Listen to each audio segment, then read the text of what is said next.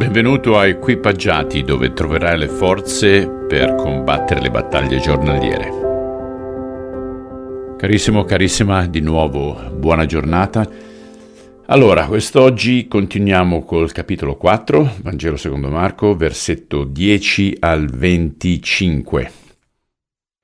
Quando egli fu solo, quelli che gli stavano intorno con i dodici lo interrogarono sulle parabole.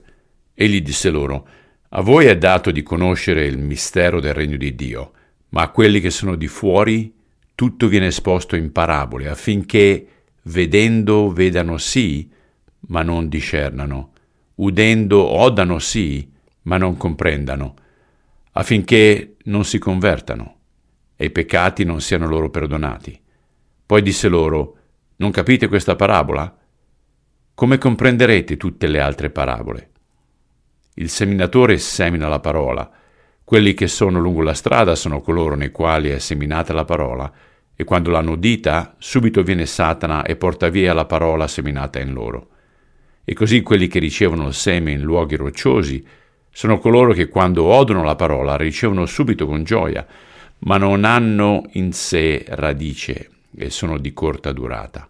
Poi, quando vengono tribolazione o persecuzione a causa della parola, sono subito sviati. E altri sono quelli che ricevono il seme tra le spine, cioè coloro che hanno udito la parola, poi le ansiose preoccupazioni mondane, l'inganno delle ricchezze, l'avidità delle altre cose, penetrate in loro, soffocano la parola, che così riesce infruttuosa. Quelli poi che hanno ricevuto il seme in buona terra sono coloro che odono la parola e l'accolgono e fruttano il 30, il 60 e il 100 per uno. Poi, diceva ancora loro, si prende forse la lampada per metterla sotto un recipiente o sotto il letto? Non la si prende invece per metterla sul candeliere, poiché non vi è nulla che sia nascosto se non per essere manifestato, e nulla è stato tenuto segreto se non per essere messo in luce. Se uno ha orecchi per udire, oda. Diceva loro ancora, badate a ciò che udite, con la misura con la quale misurate sarete misurati pure voi, e a voi che udite sarà dato anche di più, poiché a chi ha sarà dato, e a chi non ha sarà tolto anche quello che ha.